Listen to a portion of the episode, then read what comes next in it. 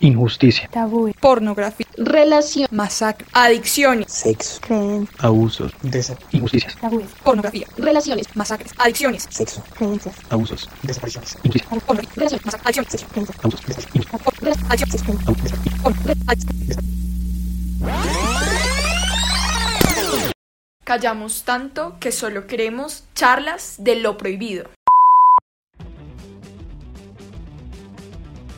Hola a todos nuestros oyentes, bienvenidos una vez más a Charlas de lo Prohibido. Yo soy Alejandra Moreno y estoy muy feliz de acompañarlos en un nuevo episodio. Un saludo muy especial para quienes nos acompañan en la mesa de trabajo, Sebastián Pinto y Paola Beltrán. ¿Cómo están chicos? Hola Aleja, ¿cómo vas? ¿Cómo estás, Sebas? Bien, gracias. Aleja. Muy, muy bien y muy feliz de estar aquí. Otro episodio más. Bueno chicos, el tema de hoy es acerca de la soledad, de cómo nos hemos podido llegar a sentir durante esta cuarentena. Quiero que me cuenten sus experiencias, cómo se han sentido. Bueno, pues por mi parte eh, ha sido un poco complejo porque yo vivo sola y no ha sido fácil. Los primeros días los tomé como, como recocha, como vacaciones, como voy a descansar, voy a adelantar todo lo que no he hecho hace mucho tiempo, voy a dormir hasta tarde, pero poco a poco, como todos hemos visto, se ha alargado la cuarentena y he tenido que hacer diferentes cosas para poder llevar la soledad eh, a nivel físico, pero también eh, reconocerlo ante muchas personas, porque no me, no me, no me es fácil hablar sobre el tema de la soledad en realidad. Esa ha sido Total. básicamente, en resumen, mi experiencia. Y Sebas, ¿qué nos puede contar? Eh, Dicen alargar cuarentena después ya del quinto mes, eso ya parece eterno. La verdad, no siento que me haya dado duro al principio. Bueno, yo pues obviamente vivo con mi familia, pero la verdad me he sentido bien, me he sentido tranquilo. Pensé que me iba a dar duro el tema del encierro y el no salir, pero lo he tomado con mucha calma. Eh, ya después de ya entrando en el quinto mes, sí ya me siento es como cansado, como cansado de estar aquí, como cansado como de que ya uno empieza a manejar una misma rutina, quizás más que, por más de que uno a veces suele organizarse, como dice Pau, eh, ya a veces llega a cansar como uno estar acá y no, no poder salir. Pero si lo hablamos frente al en, en, general, como ansiedad, soledad y eso, no, la verdad me he sentido muy, muy tranquilo frente a todo. Bueno, qué bueno por, por Sebas. La verdad, yo también me, me identifico un poco con Paola, porque si bien yo estoy aquí con mi familia, pues Sebastián es testigo, yo en algunas ocasiones he tenido que llamarlo así en, en, plena crisis porque me he llegado a sentir muy sola. Por ejemplo, yo soy una persona muy sociable y a mí sí me hace falta el contacto con otros. Pero bueno, eh, nosotros escogimos este tema básicamente porque mmm, hablar de soledad es un tabú. ¿Y por qué? Porque a nosotros nos cuesta demasiado reconocer que nos sentimos solos. ¿Qué opinan de esto? ¿Ustedes por qué creen que, que, nos, que, nos, que nos cuesta tanto? Bueno, eh, creo que a veces cuando hablamos tabú creemos que es como temas eh, prohibidos, como temas peligrosos de hablar. Pero que esto es un tema tabú porque es algo que nos cuesta reconocer. Lo que decía Pau al principio era que le costaba reconocer, eh, decir que estaba sola, que se sentía sola, que se sentía mal. Y creo que es algo que socialmente podemos llegar a tildar como prohibido porque quizás está mal reconocer la, la soledad. Es como que dentro de nuestro mismo ego, eh, que, que, se nos ha implantado socialmente, es como que no podemos estar mal. No, lo, de pronto el, lo que tocábamos frente en el podcast de, del suicidio eh, nos cuesta y, y, entonces no reconocemos y entonces no podemos decir que estamos mal y tenemos que aparentar que siempre en todo momento estamos bien y, y yo creo que ahí es donde está lo tabú, como lo socialmente, como nos estigmatizamos frente, frente, frente a, a estar mal. Uh -huh, totalmente. ¿Qué opina Pau? Que, también que no es fácil eh, reconocer esa vulnerabilidad, ¿no? como dejar ver mi corazón, cómo estoy, el estado, eh, reconocer aún esa fragilidad no es fácil, porque muchas veces no tenemos en quién apoyarnos, alguien de confianza que nos pueda eh, dar una buena palabra, un, mensaje de aliento. No es fácil encontrar a alguien así. Por, por ejemplo, a mí me cuesta mucho confiar en la gente a la primera. Entonces, creo que eso también impide que podamos expresar libremente los sentimientos. En este caso, de, la soledad. Totalmente, totalmente. Precisamente eh, dentro de lo que de lo que sabemos es que calidad no significa o no es equivalente a cantidad porque a veces tenemos un montón de amigos y podemos conocer a muchísima gente y aún así seguirnos sintiendo solos. Y parte también en lo que dice Paola y es que no son vínculos de calidad con el otro, no hay una confianza, entonces por eso yo me siento solo, porque nosotros necesitamos de la comprensión de alguien, necesitamos abrir nuestro corazón a otros para aliviar un poco nuestras cargas. Creo que lo que, lo que tocas es, es, algo muy importante que quizás a nivel personal lo he experimentado bastante frente a lo que dices de cantidad y calidad, porque yo suelo ser a veces una persona muy social y que en un momento de mi vida yo podía decir que se puede decir desde, desde afuera, decir como él está bien y él, y él lo tiene todo, por decirlo así. Tenía mi familia, tenía mi novia, un buen grupo social de amigos eh, en mi universidad, por fuera de la universidad.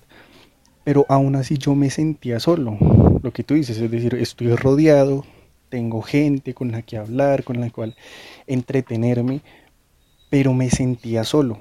Y sentía que como, como no sé, como incomprendido, como que a veces no me sentía cómodo dentro de mi hogar, dentro de mis círculos sociales, sentía que en algún momento como que me aburría y quería irme, quería irme y quería salir corriendo de ahí. Bueno, es que yo siento que en realidad esta cuarentena lo que ha hecho ha sido aflorar lo que ya estaba antes en nuestro corazón, porque pues cuando uno está en la vida normal, en su rutina, sales, tomas el Transmilenio, en fin, compartes con tus compañeros de la universidad, del colegio, del trabajo, pues eso distrae, ¿no? Distrae lo que está realmente dentro de nuestro corazón, pero aquí quedamos expuestos a nosotros mismos y es por eso que salen esos sentimientos. Bueno, también hay que entender y darle la visión a la soledad desde dos puntos. La soledad es un sentimiento que poco a poco se va ganando un espacio en nuestras vidas y poco a poco empieza como a impregnar los pensamientos, a impregnar los sentimientos, incluso hasta nuestros deseos. Cuando uno se siente solo, empieza a perder el interés por hablar con ciertas personas, por compartir ciertos espacios, incluso la misma monotonía lo lleva a uno como a perder el tiempo, como a procrastinar y a empezar a ver todo complicado.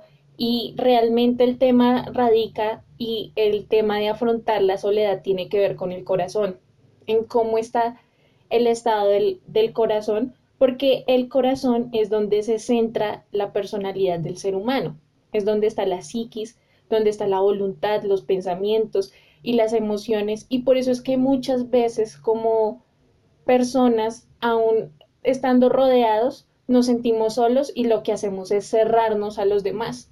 Y no permitimos que el otro se acerque y venga y, y trate de compartir conmigo, sino lo que hago es alejarlo y retraerme en mi soledad y es como el primer paso hacia la depresión. Eso que tú dices, Pau, es demasiado importante y aquí es a donde vamos al punto de dónde nace la soledad. Porque resulta que hay un autor, un psicoanalista, que sacó una teoría, se llama la teoría del apego, que explica que nosotros cuando, o sea, esto nace desde, desde niños, esto se, se engendra desde nuestra infancia. Cuando somos niños necesitamos obligatoriamente tener una proximidad con nuestros papás, una cercanía, si donde ellos nos brinden protección, seguridad, confianza, lo cual se traduce en un interés genuino de ellos hacia nosotros. Y ahí se genera un apego, nuestros papás se convierten en nuestra figura de apego. Muchas veces este apego no se da de manera segura o de manera sana, porque pues a veces nuestros papás no suplen el 100% de esas necesidades que tenemos. Entonces eso genera, por decirlo de alguna manera, como un vacío en nosotros. Con el tiempo vamos creciendo y vamos buscando entonces esta figura de apego en otros. La traslado. Entonces la busco hacia mis pares. Yo recuerdo mucho de niña, bueno, yo tuve, digamos, como una infancia en ese sentido un poco dura, pues porque mis padres tenían problemas entre ellos y así, entonces casi no no sentí que me hubiesen prestado la atención que yo necesitaba. Entonces yo cuando era más pequeña yo me acuerdo mucho que yo siempre intentaba buscar como esa ese interés de otros en mí, yo siempre buscaba llamar la atención de otros, ¿sí? ¿Qué pasa? Que entonces eh, trasladamos ese apego a otros, pero aún así seguimos sintiéndonos vacíos porque es algo que nace desde nuestra infancia. Me voy a entender. Y sé, y lo que explica Paola de que a veces uno mismo provoca como estar solo, como que la gente no se acerque a ti, porque se desarrolla de dos maneras. A veces eh, tenemos como un apego ansioso en el que necesito de la otra persona, necesito estar con gente, necesito que haya alguien que me cuide, que haya alguien que me protege. Y está también este apego evitativo en el que yo me creo autosuficiente. Entonces creo unas murallas para que nadie venga aquí a hacerme daño. Pero eso también me termina produciendo a mí una soledad increíble, porque ya no genero lazos afectivos eh, con nadie, no desarrollo esa cercanía con nadie, ¿sí? Entonces en el primero me entrego totalmente y en el segundo me, me aíslo, pero ambos llevan a, a, esa sensación de soledad. Creo que quisiera, eh, frente a mi experiencia, unir dos puntos que, que tú decías, tanto uno que decía Pau y lo otro que tú decías, Aleja, era el tema de lo que decía Pau de la depresión. Y bueno, frente al tema de, de cómo ha nacido en mí. Porque efectivamente también en, en mi caso ha sido como una desatención de parte de mis papás. Yo creo, no, no, no, no, no creo que lo hayan hecho de una manera tan, tan conscientes y de una manera tan directa, simplemente obviamente por las ocupaciones, por el trabajo, por mi hermano, porque pues somos cuatro en mi casa, lo hicieron de cierta manera, pero que sin quererlo afectó mucho en mí. Y yo tomé ese desapego como lo, lo alejé, como esa soledad donde me quiero alejar, donde quiero estar solo. Entonces, lo que tú decías frente yo, bueno, lo que les contaba, lo que les comentaba era que, listo, yo estaba bien, entre comillas, yo me sentía bien, tenía un buen círculo de amigos, mi familia, mi novia, pero yo me sentía solo, me sentía mal y empecé a tomar, y bueno, frente a mi vida en general, yo estaba estudiando y trabajando y yo vivía muy lejos de, de, de, de mis dos lugares. Entonces yo tomé la decisión de irme a vivir solo. Yo dije, no, yo lo, con lo que gano me puedo sostener, me voy a ir a vivir eh, al norte, yo allá tengo cerca mi trabajo, tengo cerca mi estudio, no quiero perder el tiempo, yo perdía mucho tiempo en transporte, eh, no dormía bien por estar en transporte, entonces tenía que despertarme temprano, yo dije, me voy a vivir solo. Efectivamente cogí mis cosas y me fui solo y ahí, ahí cuando yo me fui en la casa, fue algo que marcó mucho y me marcó mucho frente a ese tema de la soledad, que yo digo que fue como un punto de inflexión bastante fuerte. Y es que yo me acuerdo que yo le había comentado a mis papás que yo me iba a ir. Ellos lo tomaban en chiste, decían como, sí, no me lo tomaban en serio, la verdad. Ya cuando se estaba acercando el día, cuando yo les dije, hey, ya conseguí apartamento, me cobran tanto, me voy tal día antes de que iniciara el siguiente semestre. Y ya dos días antes de que se llegase el día yo estaba listando todo. Yo ya estaba empacando mi ropa, estaba armando unas cajas pues mis cositas, estaba desarmando un escritorio que me iba a llevar. Ya como que lo empezaron a ver real y mi mamá se acercó y me dijo como, hey, ¿esto es real? Y yo le dije, sí mamá, es, es real, no estoy jugando. Y fue tanto, yo no sé, que ellos lo empezaron a tomar como un me quiero deshacer de ellos. No sé si de pronto de alguna manera mi actitud lo demostraba, pero ellos lo tomaron como era que me quería deshacer de ellos.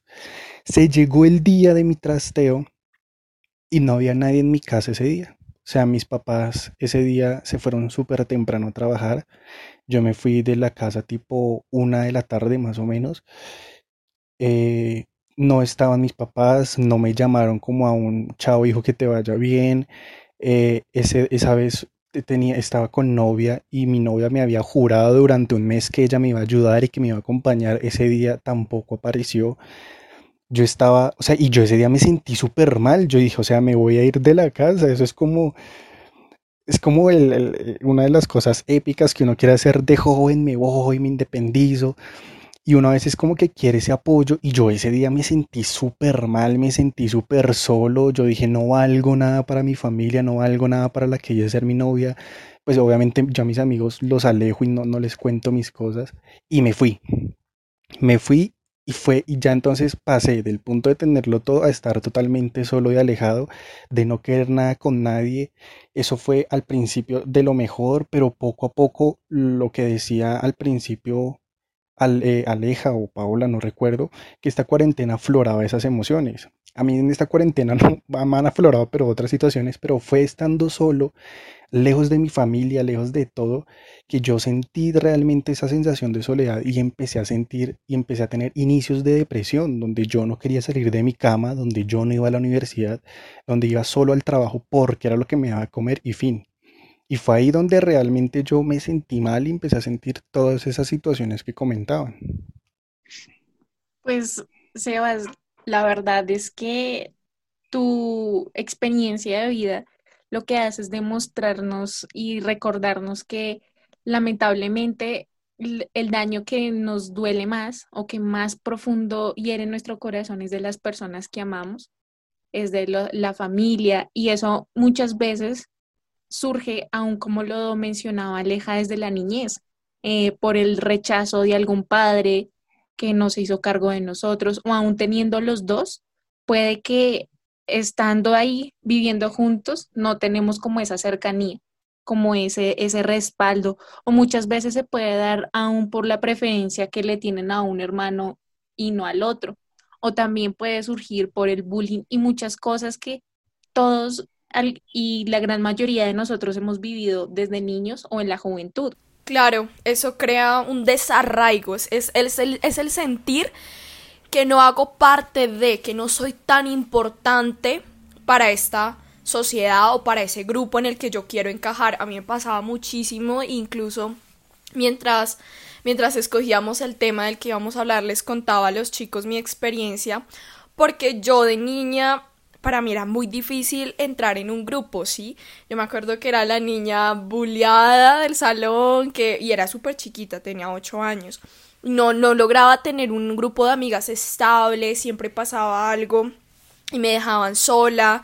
Entonces yo no tenía amigos en mi salón, estaba como en segundo de primaria y no me querían y a mí eso me quedó súper marcado en el corazón, donde hoy en día a veces vivo situaciones y me acuerdo mucho de esa niña sola en el salón llorando y me toca recordar, no, ya eso es parte de mi pasado, ya yo soy sana y ya no es esa situación. Relacionado a lo que dice Sebastián, hay diferentes situaciones también que terminan causando esa sensación de soledad o ese sentimiento de soledad. Uno de ellos, y que ha sucedido bastante durante esta cuarentena, oiga, si yo me pongo a contar los, los casos de los amigos que he visto que han sufrido esto y, y estoy hablando de las rupturas amorosas. No sé por qué, pero durante esta cuarentena todo el mundo está terminando con todo el mundo. Y obviamente, eh, hablando con mis amigos y todo eso, pues eso ha producido también esa sensación de soledad, ¿no? De tener esa persona que estaba allí contigo todo el tiempo, que estaba pendiente de ti y de repente, pues la pierdes, ¿no? Y aparte también pasa mucho que cuando uno a veces entra en relaciones, uno se concentra mucho en el otro, se absorbe entonces ya pierdes vínculo con tus otros amigos, incluso con tu propia familia, te aíslas, como quien dice, pones todos tus huevos en esa canasta y pum, de repente un día ya no hay huevos ni hay canasta. Entonces vuelve. Se cayó por una cuarentena. Y de repente vuelves a sentirte solo. ¿No? Entonces quiero que hablemos un poco como de esas consecuencias que trae a nuestras vidas este sentimiento. Bueno, Aleja, pues el tema de, de la soledad se puede convertir en una pesadilla, como lo expresas tú, de tener una ruptura, de perder una persona, cuando no sabemos disfrutarla, ¿no? También eh, esto conlleva muchos otros sentimientos, o sea, la soledad no está sola, por decirlo así, cuando no la sabemos aprovechar. Puede traer consigo angustia, tristeza, también ansiedad, muchas veces desánimo, aburrimiento y la tan peligrosa inseguridad, porque muchas veces hablando en este caso de las relaciones amorosas por la el miedo o la inseguridad de estar solo, eh, me aguanto una relación tóxica o permito que me manipulen, que me maltraten o que se abuse de, de mi persona, ¿no? Entonces, esto puede literal convertirse en una pesadilla, pero hay que verle el lado bueno a la soledad, no el todo está mal, hay que disfrutar la soledad y aprovechar este tiempo, ¿no? Para invertirlo en cada uno de nosotros. Bueno, frente a la pregunta que hacías de, de las consecuencias, creo que sí caben resaltarlas muchas, como dice Pablo, la soledad no viene sola. Y la soledad es más que un sentimiento, es un conjunto de sentimientos, porque acarrea muchas situaciones, muchas emociones, como bien les decía de pronto desde mi punto de vista, inadecuación, incomodidad frente a tantas cosas, eh, depresión, por ejemplo, lo que, lo que me pasaba, yo empecé a tener inicios de depresión y creo que debemos empezar a generar un cambio entre nosotros mismos. Yo creo que a veces es muy difícil decir o que alguien venga y nos ayude, porque si soy de las personas que simplemente empieza a aislar, pues no dejo que nadie se me acerque y muy difícil voy a salir de esta situación. Entonces, es importante que empecemos como cada uno a, a decir, listo, estoy mal, eh, a reconocerlo, hablarlo si es necesario, comenzar a comunicarme con mis amigos, mi familia. A veces creemos que eh, mi familia es la que más me juzga, la que más me hiere, pero también empezar a, aprender a, a, confiar en ellos y empezar a, sacar todo, todo aquello que tenemos. Es alguien que tiene una frase muy particular, muy peculiar, y dice, hay que tomar el toro por los cachos.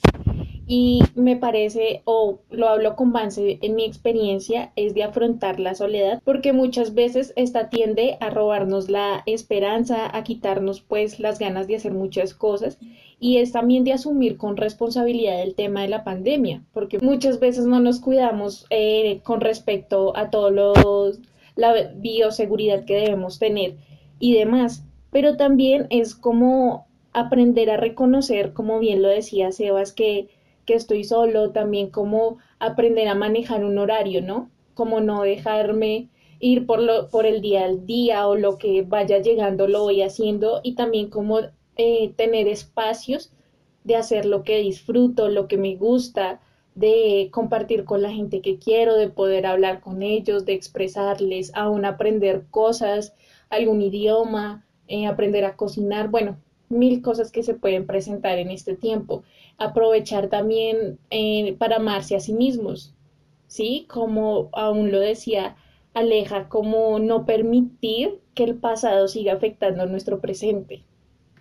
Así es, totalmente. Necesitamos aprender que sí, somos seres sociales, que sí es necesario tener relaciones con otros, pero que esa no puede ser la fuente, esa no puede ser la fuente de mi amor y de mi seguridad, ¿sí?